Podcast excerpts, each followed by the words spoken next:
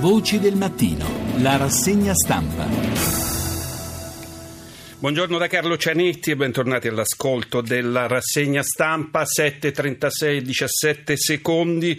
Cominciamo con alcune prime pagine, il Corriere della Sera, la battaglia del referendum, via libera della Cassazione, le opposizioni, il governo decida subito la data. Poi c'è un pezzo di eh, Sergio Rizzo che riguarda invece le Olimpiadi, le Olimpiadi che dovrebbero tenersi a Roma, Roma è candidata, Olimpiadi ora serve chiarezza, poi leggeremo almeno l'incipit l'incipit di questo articolo di Sergio Rizzo. Stadio di Roma, volti fotografati prima di entrare. Ecco, questo è un altro argomento che riguarda lo sport, diciamo la politica dello sport, il debutto dei dati eh, biometrici, soprattutto riguarda diciamo, la sicurezza. Vediamo il giornale. Con quest'arma volevano uccidere i poliziotti, si vede un'arma, una sorta di, al, di, artiglio a tre lame, spranghe, coltelli, coltelli e un artiglio da film horror sequestrati ai No Border a Ventimiglia, Cremona allarme per un profugo con eh, la meningite, le forze dell'ordine diffondono le immagini delle armi sequestrate ai manifestanti No Border al confine tra Italia e Francia, bulloni, oggetti contundenti, coltelli e persino un guanto con lame affilatissime il, ehm, poi un, un, editoriale di Vittorio Macioce, vice direttore. I ragazzi d'oro hanno archiviato l'era Renzi. Che cosa dice ehm, Macioce? Dice: Non è vero che non sanno chi sono e che magari non vogliono dirtelo, non si fidano, non cercano potere, se possibile lo ignorano. Sono già oltre, oltre questa stagione, oltre il buio di questi anni, oltre i giovani quarantenni diventati vecchi troppo in fretta, perfino già oltre il renzismo non si emozionano. Di chi stiamo parlando? Stiamo parlando di Fabio, Niccolò, Odette, Daniele, Rossella, Tania, Francesca, Elisa, Gabriele e tutti gli altri, cioè i ragazzi italiani che alle Olimpiadi hanno vinto eh, una medaglia. Insomma, un'analisi di carattere sociologico eh, collegata al tema delle Olimpiadi, tema delle Olimpiadi che ovviamente affronteremo sotto vari aspetti. Andiamo al messaggero, pensioni flessibili per tutti, taglio del 5% per ogni anno di anticipo compensato da detrazioni fiscali, autonomi inclusi, prestito previdenziale gratuito per i redditi bassi, il governo pronto a stanziare 1,5 miliardi. A proposito di Olimpiadi, Oro, eh, Rio, oro azzurro nella carabina un argento nel tiro a piattello. L'articolo è di Francesco De Luca. Hanno mirato al podio, colpendo due volte in tre ore Niccolò Campriani e Giovanni Pellielo. L'oro e l'argento nel tiro, del, dalla carabina 10 metri al trap, tutto all'Olympic Shooting Center di Rio de Janeiro, la casa militare dell'esercito messa a disposizione dei giochi. Italia regina nel tiro, eh, il messaggero non può che occuparsi anche questa mattina delle questioni che riguardano mm, l'amministrazione comunale, quindi vertice, Raggi, Muraro, fiducia a tempo, caos, ATAC e eh, l'ATAC, l'azienda trasporti, a rischio il 40% delle linee. Eh, torna anche sul tema dell'Olimpico, saranno registrati i volti dei tifosi e tornelli speciali telecamere per l'impronta biometrica. Questo è il messaggero. L'unità dedica ampio spazio, titolo a tutta pagina, il referendum degli italiani. Cambiare l'Italia sì. Dopo il via libera della Cassazione alle urne il 20 e 27 novembre su un unico quesito referendario, Boschi, la parola agli elettori. Eh, c'è un, un articolo di Matteo Renzi, vi leggiamo un breve brano, questa è la sfida di un popolo. In tanti mi hanno detto, Matteo, questa è la tua sfida, non personalizzarla. Vero, questa è la sfida di milioni di persone che vogliono ridurre gli sprechi della politica, rendere più semplici le istituzioni evitare enti inutili e mantenere tutte le garanzie di pesi, contrappesi già presenti nella nostra Costituzione, un'Italia più semplice e più forte. Sarà possibile se i cittadini lo vorranno. Ovviamente questo è un argomento che eh, scatena eh, varie, varie, reazioni. Eh, sapete benissimo che c'è un fronte del no abbastanza accanito anche all'interno del Partito Democratico, c'è chi minaccia di votare no. Sempre l'unità, Gabrielli, Ventimiglia sarà alleggerita. alleggerita. Eh, Maroni provoca cordoglio per la gente morto d'infarto, come il governatore Lombardo, Lombardo cavalca l'emergenza, clandestini da cacciare, vedremo anche questo argomento. La stampa, Milano in emergenza, arrivano 3.300 eh, migranti respinti dal confine. Ovviamente mh, doppia foto, eh, ovviamente lo dico perché in gran parte del, eh, delle prime pagine ci sono foto dedicate ai due che hanno vinto ieri medaglie, eh, Campriani e Peglielo, ma l'argomento particolare della stampa è l'intervista a Morando. Il vice ministro dice l'Italia crescita bassa, non c'è spazio per il taglio IRPEF e poi la rivolta eh, dei professori, al sud della rivolta dei prof, scambiamoci le cattedre a venire dedica il suo spazio alla strage del diritto a Quetta, Pakistan, agguato al presidente degli avvocati, poi una bomba all'ospedale contro i legali, 70 morti, obiettivo imporre la Sharia, migranti, confini sotto pressione. Sulla prima pagina di Repubblica c'è una bellissima foto, hijab e bikini sotto rete nel beach volley, la magia di un muro che unisce, questo è il titolo che eh, in qualche maniera commenta anche quella foto. L'articolo è di Maurizio Crosetti. Sembra un muro, è solo una rete, il più sottile dei confini. Due atlete, due donne, due universi, ma un mondo solo, perché questa è ancora la forza dello sport. Una è vestita, l'altra il bikini, una è araba, l'altra è occidentale, una è egiziana, l'altra è tedesca, ma tutte e due sono all'Olimpiade, tutte e due provano a vincere la loro, la loro partita, tutte e due si, si contendono lo stesso pallone. Ecco, questo è l'attacco di un bel pezzo di Maurizio Crosetti che racconta un po' l'aspetto positivo gli aspetti positivi che prevalgono in una manifestazione come le Olimpiadi. Sempre di Olimpiadi, ma di quelle che dovrebbero esserci a Roma, parla invece, come mm, abbiamo già detto, Sergio Rizzo, che dice il dovere di chiarire la candidatura Olimpiadi. Ora serve chiarezza, gli entusiasmi per la pioggia di medaglie azzurre già nei primi giorni di Rio non possono evitare che la politica chiarisca al più presto se la candidatura di Roma per le Olimpiadi 2024 è una cosa seria o uno uno scherzo. Da una parte c'è il Presidente del Consiglio che a Rio de Janeiro annuncia Roma in pole position per l'organizzazione dei giochi del 2024, riconoscendo che la valutazione spetta al Comune. Dall'altra c'è una sindaca, esponente di una forza politica in guerra aperta con Matteo Renzi, espertissima nel, di, nel dribblare la risposta alla domanda. È favorevole o contraria a Roma 24?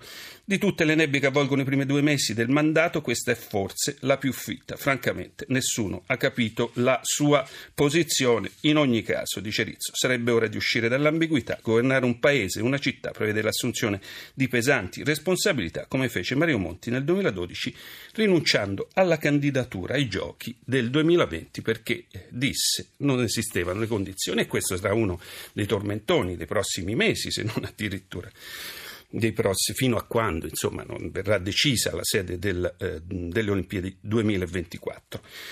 Ritorniamo alla questione migranti. Eh, Corriere della Sera, Gabrielli, via i migranti da Ventimiglia, in Val di Susa i colleghi dell'agente morto, eh, l'articolo è di Giussi Fasano. Tarnover la frontiera per scongiurare tensioni poco serio attribuire il decesso agli antagonisti, dice Gabrielli. Dobbiamo decomprimere la situazione a Ventimiglia e c'è un solo modo per farlo, prendere queste persone e portarle da un'altra parte. È la promessa del capo della polizia Franco Gabrielli, arrivato in visita in Liguria ieri per fare il punto sulla situazio- della situazione, sulla presenza dei migranti nella città di confine, portarli via per alleggerire la pressione nell'area, ha spiegato lui stesso, che significa intensificare le operazioni per destinare ad altri centri di assistenza i migranti accolti a pochi passi dalla frontiera del campo Roia della Croce Rossa. Il tema è ovviamente la distribuzione eh, dei migranti perché effettivamente ci sono delle aree sotto pressione e delle aree che invece ospitano pochissimi pochissime persone che provengono dai paesi, dai paesi, più poveri, dai paesi dell'Africa, del Medio Oriente. E la stampa, eh, con un'analisi di Raffaele Zanotti, eh, dice i prefetti, distribuzione da rivedere. Ogni comune faccia la sua parte, i, desi- i disequilibri, 70 province al completo ma 40 composti disponibili. E quindi in questa analisi, che poi è corredata da una, ehm, da una mappa dell'Italia che fa, mh, dà bene il senso di quale sia la presenza dei migranti nelle province, dice il problema non è il numero ma la concentrazione. Ventimiglia e Como sono il simulacro della frontiera invalicabile contro cui si accalcano massi di, des- di disperati in cerca di un passaggio per l'Europa. Respinti si accampano oppure tornano indietro alla metropoli più vicina, Milano, in un riflusso che riempie di nuovo città svuotata dai vacanzieri. Ma l'Italia non può permettersi una nuova Calais, una nuova Org- Orgos. E ora è chiaro a tutti che il sud resta la bocca da cui si riversano migranti che affrontano i pericoli del Mediterraneo e il nord che ora rischia di diventare la nuova trincea dell'emergenza. Le prefetture questo lo sanno, invitano quindi a una, uh, a una maggiore distribuzione. Renzi ci mette eh, le firme ma nasconde la data. Siamo al manifesto che ovviamente ha una posizione critica. Il pezzo è di eh, Fabozzi, di Andrea Fabozzi che dice sostanzialmente la legge non prevede tempi di attesa, il governo da oggi ha 60 giorni di tempo per convocare il referendum a sua volta da tenersi fra il cinquantesimo e il settantesimo giorno successivo al decreto di indizione fermato dal capo dello Stato. Se Renzi farà trascorrere in vano questa settimana il referendum costituzionale non potrà più essere fissato il 2 ottobre come pure lui ha detto anche in tv di desiderare.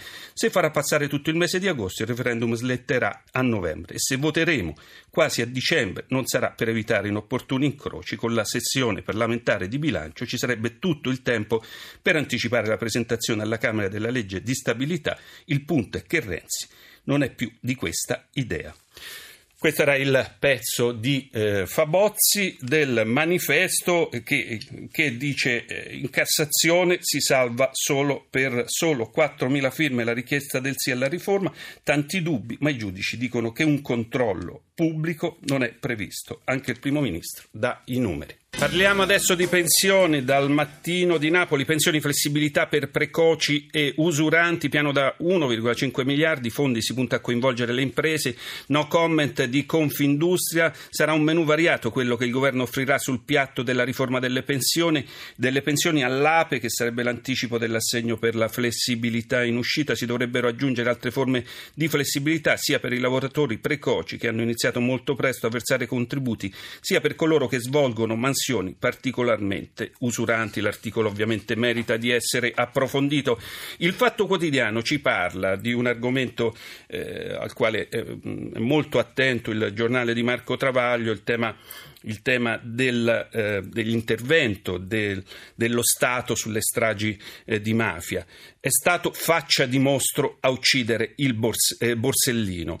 Eh, il pentito lo giudice accusa l'ex agente dei servizi segreti. A schiacciare il pulsante che fece esplodere il magistrato in via D'Amelio sarebbe stato l'ex poliziotto Giovanni Aiello, uomo chiave della stagione delle stragi. L'ambiguo boss di Reggio Calabria descrive la storia. Va detto che faccia di mostro Aiello è uomo che è stato segnalato da diversi pentiti, non soltanto eh, dal eh, giudice Borsellino, anche eh, da, eh, è stato descritto proprio nel suo aspetto un po' particolare eh, da diversi pentiti e riconosciuto. Il Sole 24 Ore ci parla del, del, delle vicende romane. Il Movimento 5 Stelle, Muraro tiene, domani il piano Raggi, scoppia il caso Atac. Ci sarà adesso se, eh, un confronto fra eh, Muraro e, eh, e Raggi, però insomma il Movimento 5 Stelle ha riconfermato la fiducia all'assessore all'ambiente, invece bufera all'orizzonte per il dossier trasporti, già gravato dall'odissea degli autobus guasti che sta funestando l'estate romana, i vertici Atac hanno avvisato il Campidoglio, Sento Ferragosto non arriveranno 8 milioni per la manutenzione dei treni, ci sarà una riduzione delle corse della metro. Andiamo invece a parlare di tutt'altro, andiamo in Giappone perché insomma, il, eh, l'imperatore non l'ha detto chiaramente, ma ha intenzione di abdica, abdicare, quella difficile abdicazione dell'imperatore. Se l'imperatore divino diventa uomo fragile, dice Renata Pisu di Repubblica, ieri il Giappone si è fermato per ascoltare il messaggio televisivo della, dell'imperatore Akito. A Tokyo sui maxi schermi che in genere trasmettono pubblicità o eventi sportivi, è apparsa per una decina di minuti l'immagine di un uomo esile, capelli bianchi, vecchio in una società in cui si registra un preoccupante invecchiamento della popolazione lui, l'imperatore, come uno dei tanti, ha parlato della sua stanchezza e dei tanti interventi chirurgici subiti. Vado alla fine del pezzo forse più normale lo diventerebbe davvero se rinunciasse a essere un superbamente Giappone tucure e diventasse magari Repubblica Giapponese. Ma sono maturi i giapponesi per questa modernità simbolica. L'articolo parla anche della. Eh, del, di, di, del, Giappone, di questo Stato che non è una monarchia, è una democrazia, continua a chiamarsi Giappone. Adesso se la vede con questo problema di storia del paese.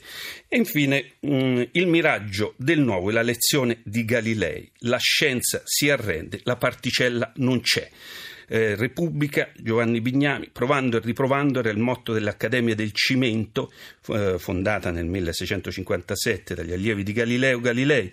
Il motto prendeva a prestito un pezzo di endecasillabo dantesco per indicare il dovere di approvare o di riprovare, cioè scartare i risultati sperimentali, un metodo scientifico ancora totalmente valido oggi e che sembra aver condotto alla scomparsa del cugino dell'ormai famoso bosone Higgs. Alla fine dell'anno scorso, dai fantastici laboratori e dalle fantasiose menti di ben due gruppi di fisici del CERN, sembrava fosse uscito un suo parente stretto, solo molto più corpulento. Avrebbe messo a posto un sacco delle cose che mancano alla fisica oggi, come la spiegazione del perché nell'universo c'è tanta materia e pochissima antimateria, o magari avrebbe svelato la natura della materia oscura tra le stelle. A vederlo sembrava un gobbetto su un grafico, neanche tanto bella ma si eh, garantiva con una ragionevole probabilità di essere reale. Non è andata così, la gobbetta è stata riprovata, bocciata perché è proprio scomparsa dal grafico man mano che si continuava a fare esperimenti. Quindi addio al cugino di, eh, del bosone Diggs. Io vi ringrazio, eh, ringrazio Maria Grazia Santo, assistente ai programmi. Fernando Conti, assistenza tecnica, la regia di Massimo Quaglio, ora la linea al GR delle 8 condotto da Mafalda Caccavo. Buona giornata da Carlo Cianetti, l'appuntamento è domani alle 7.35.